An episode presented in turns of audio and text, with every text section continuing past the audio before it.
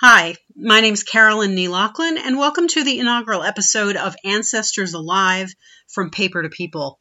Eventually, I'm going to have like a smooth, cool, and groovy lead in with music and everything like that. But I'm going low tech for starters. We're going to start it off just to start it off, just so that I can get this done for the first, uh, first of the year. I've been thinking about doing this for some months now, but just hadn't quite gotten it together. And uh, I wanted to be sure that when I came to the microphone and started talking, that I actually had something to say and something to tell you and teach you and and um, that I was coming from a position of strength. And I think I'm there now. So here we sit on New Year's Day. And I'm going to talk to you a little bit about what it is that I'm thinking and about a fun discovery that I made recently. First off, I want you to understand who I am. Um, I started doing genealogical research when I was about 15 years old. And um, my uncle had done some work on the paternal line, so which is always what happens paternalistic society, paternal line. And um, he gave it to me. He basically gave me a stack of papers and he said, You know, I'm done. This is yours now. And I was already a geek, and I'm I'm talking capital G, capital E, another capital E, and then a capital K. I'm always a geek, once and always a geek. And I really wanted to get into this work. He lived in Texas, I lived in New York, and he had to hand off that paper in order for me to do it because we're talking about pre computer days. Because, yes, children, there was a time when there were no computers, there were no PCs, there were no laptops, there were no cell phones, and everything had to be done in person. And so I started with in person research. And then as things developed with computers, I started using Family Tree Maker and Personal Ancestry File, and then, of course, Ancestry, Family Search, and those kinds of things. Um, I am a convert, an adult convert to the Church of Jesus Christ of Latter day Saints. I am a Mormon. That's right, I am a Mormon. Um, I have only been LDS for about nine years now. Um, so obviously, my interest in the work and the work that I've done uh, has vastly outstripped my membership in time. Um, it was more like it was a good fit when I did join the church because I'd been doing this work for so much time already. Um, I have a tree in Ancestry. It has an embarrassingly large number of people in it, although I have to say there is a tree out there that I've seen that has twice as many names as mine. Mine has almost 23,000 names in it. So am I um, a little OCD? Probably, but in a really nice and potentially cute way. So don't hold it against me. Um, and use it in your favor because I'm going to teach you all manner of little OCD tricks that are going to help you in your research as time goes on. This isn't just for me teaching you or telling you, though. Um, I'm a folklorist. I've collected stories. Um, I even majored in folklore in, in college for a while. Um, and I've been doing that for a really long time. I've been doing that since I was 18. Um, as I said, I'm a genealogist. I'm a historian. And I was for a, a brief while, I was a lawyer as well. So I've done a lot of different things. They all uh, lead into research. Um, this podcast is for everybody. Uh, there are going to be things that are specifically helpful and geared toward Mormons. And for the rest of y'all, hang on, enjoy the ride. If it doesn't quite pertain to you, that's okay. Stick with us. We'll come back to you. But basically, there's one thing that I can teach you that other people don't necessarily talk about, and that is the way that family search and ancestry can be used together. Because as magical Mormons, we have something that other people don't have. We have a little keyhole that allows us to slip research on a person, all the citations for all the documents that we attach to the in Ancestry, slip it through and attach it to that person on the other side in Family Search, and vice versa. And considering Ancestry has a much larger pool of documents and records available, that's a really great thing. But by the same token, there are records and there are um, resources available in Family Search that are not available in Ancestry. And so, what we get to do is use the best of both worlds, um, combine these two platforms together, and do work that we would not be able to do if we didn't have access to both of these sites with that connection. So, that's really important. So I'm definitely going to be teaching some things about that. Um, but but this is definitely a, a, a, resource that I want anybody to be able to use and to get something out of. So, Magical Mormons, you'll have your stuff. Regular non Mormon researchers, you'll have your stuff too. If you ever have a question, you can always email it to me. Um, you know, I do believe people will be emailing me things telling me that I don't know what I'm talking about. That's fine too. We can always talk about that as well. Um, so, what do I do? I do my own research. I've researched my own tree, as I said, for a very long time. I teach. Um, in my ward, in my church, second hour, we have three hours worth of meetings. And second hour, I teach ancestry and family search to students who come in. Whoever wants to come in during that second hour, um, instead of going to Sunday school, they can come in and work with me and work with my coworker Heidi. She's awesome. And um, I also teach individually um, outside of church. I go to people's homes. I am the Fuller Brush woman of Ancestry, the Fuller Brush woman of Family Search. I am a rolling, traveling genealogical mess, and that is a lot of fun. I also do what I call reparational genealogy. And that is uh, because I am knowledgeable in this field, because I am fairly deft with the platforms that are available. I have a membership with newspapers.com. I have a membership with beenverified.com, which is kind of an enhanced white pages. I can find living people and I can go backwards. And I'm fairly familiar with what's called the brick wall, which is the 1870 census, and the fact that for most African Americans, they're descended of people who were enslaved and they don't have the ability to trace themselves before 1870.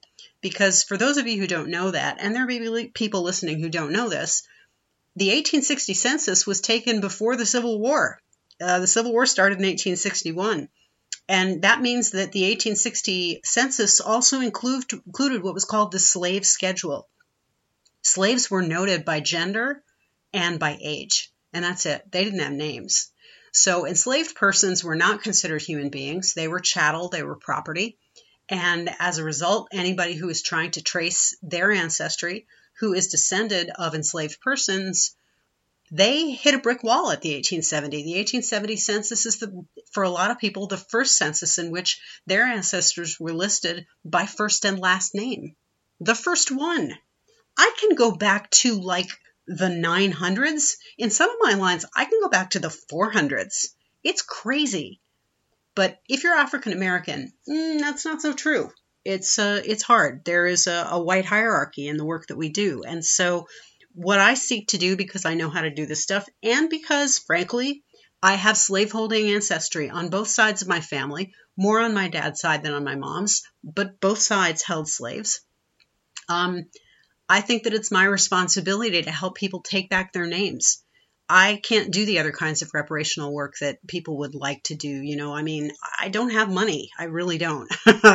I don't make a lot of money. Um, and I can't give people educations, um, like college educations and things like that. But I can help them to find their family. And I think that that's really important. And I think that all of us who know anything about what we're doing we have a responsibility, a moral one, a political one, whatever you want to call it. We have a responsibility to help people who need our help. Some of that reparational work is regardless of enslavement and simply is for people who've been adopted.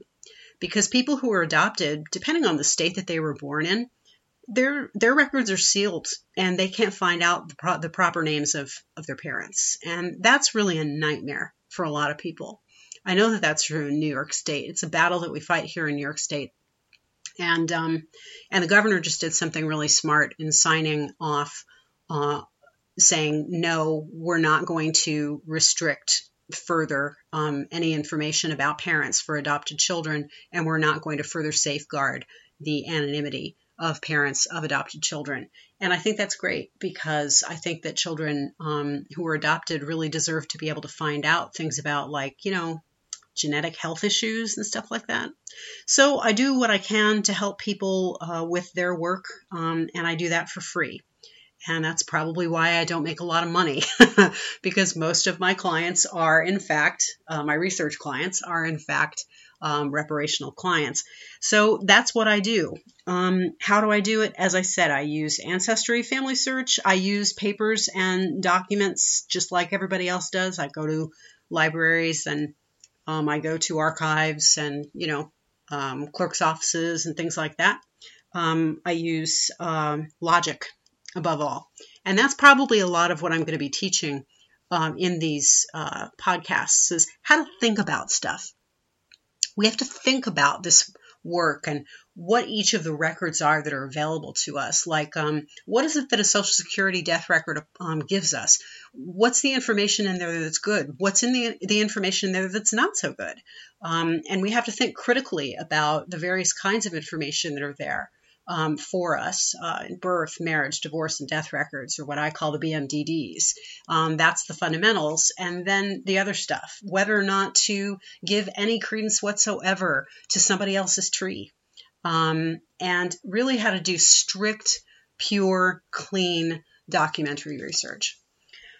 But the real why, not just to be self righteous and to tell the world what to do, but the real why of what I do and why I do it. Uh, the following story will tell you why.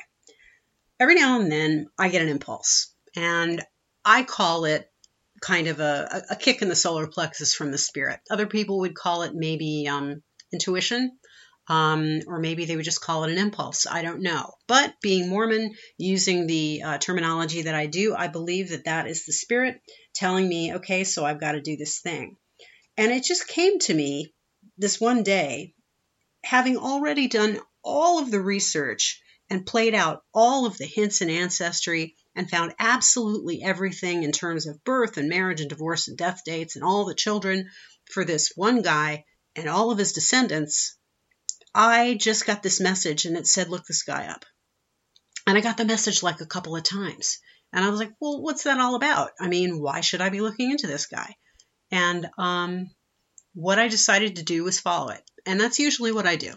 So I followed it. His name is John Horace Warren, and he's my second great grandfather.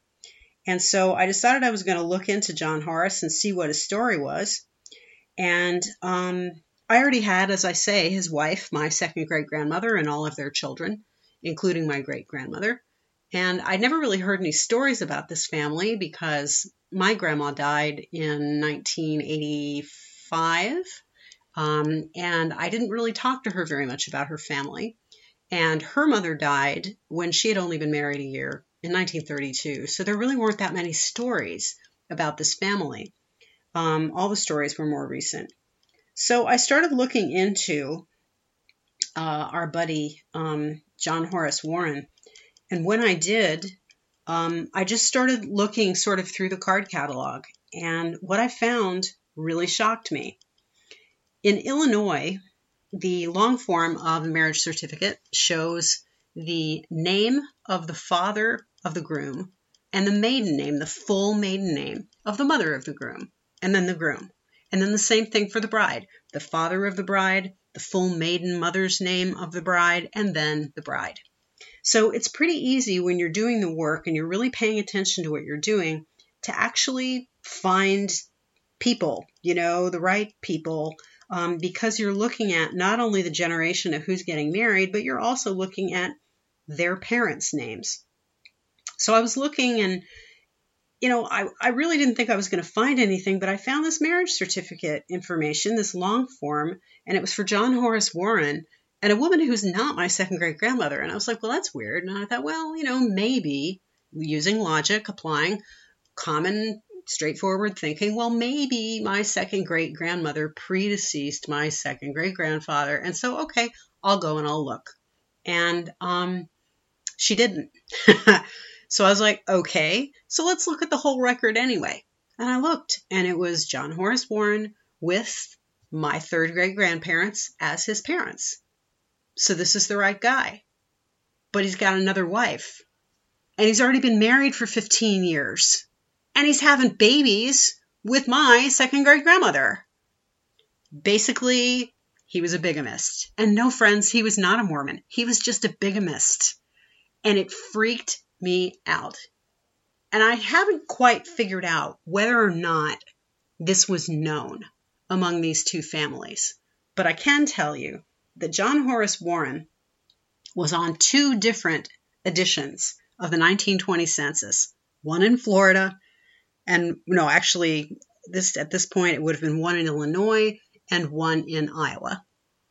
And then in 1930, he was in two different censuses because the Illinois family moved to Florida, so he was one, on one in Florida, and the Iowa family moved to California, so he was on one in California. 1930, we're talking about pre jet flight. I don't know what he did, but I do know how he explained it. And this is when it gets interesting. And this is when you go from paper to people. He had a business as a smith in Iowa. And that meant that he had to travel around to shoe horses and stuff, right? So he had to show up at people at people's farms and fix all of their like metal stuff. I don't know. I'm not a smith. I don't know what that is, but so that's what he was doing. So I guess he had a road trip. And I guess he would periodically say to my second great grandmother, Okay, I've got some customers, and so I'm going to go out and I'm going to work for a while and I'll see you in a month. And she would be like, Okay, see you later. And then he would leave. But I think maybe in addition to that work or maybe instead of that work. I'm not really sure how he earned money. He would hop on a train or ride in a carriage or something, and he would go from Red Oak, Iowa, back to Richland, Illinois. And one of the trips that he made, I guess, when he was visiting his brothers and sisters who still lived in that Richland, Illinois area, uh, he met a woman and he liked her and he liked her well enough to marry her. So he married her. And then he got involved in a general store and he owned a general store in Illinois. And when you owned a general store right before and right after the turn of the century, you had to go out, you know, to find the the people who were the wholesalers and who you would buy stuff from and then turn around and sell it in your store, right? So that meant he had to go on buying trips. So I guess he would go out on buying trips and he would say, Well, I'm going out on a buying trip and I'll see you in a month or two. And his wife in Illinois would say, Okay, hon, see you later. And um, then he would go back to Iowa. And he did this for like a long time because in 1892, I believe it is, yeah, 1892, he had two daughters born, one by each of the wives. So, dude was a busy guy, okay? And this is what was happening. This family, I can't tell you how uptight, tea drinking, bread baking Midwestern this family was. And my grandmother was, bless her heart. She was wonderful, but she was so kind of like Victorian and Edwardian, laced up, no opinions. My husband is right about everything. And this was her grandfather. And he had two wives. And it made me see that whole family completely differently. And it made me wonder about a lot of stuff. And it turns out that while they were still married, because he predeceased both of his wives, um, in the middle of their marriage, or at the end of their marriage, I guess, at the end of his life, um, his first wife, the legitimate wife, was living with one of her sons in California and he is not listed. It's in a phone directory and and the father is not listed. Dad's busy living down in Florida and he's on that directory. He spent the better part of his life going back and forth between these two households. And it makes me wonder when his wife was living with their son, did she know? because she was living with her son. She wasn't living by herself, waiting for him to come home. Really makes me wonder. Family stories get buried, and that's fascinating to me. And the way that we can honor our ancestors and bring them to life is to do this work. And that's the goal to bring them from paper to people. So that's what we're going to be talking about as time goes on. So I just want to let you know that I'm out there and I'm available in a lot of places. You can find me at ancestors-alive.com. That's my blog and my website. You can find me on Facebook at Ancestors Alive Genealogy, on Twitter at Ancestors Alive, and even on Instagram at Ancestors Alive Genealogy. If you want to send me an email, you can send it to ancestorsalivegenealogy at gmail.com. I'd be happy to answer any questions that you have. Um, and I would certainly love to base episodes around questions that people ask me. Next time, I don't know what we're going to talk about. I have no clue. Maybe we'll talk about Social Security records. I'm not really sure. I haven't decided. I'm going to see what whim hits me and then I'm just going to go for it. I'm going to let the spirit guide me just the same way that I do in my work. So thanks a lot for listening. Enjoy the rest of your workout or whatever it is that you're doing right now. Have a great day and we will talk again soon. But in all of your work, remember to expect surprises.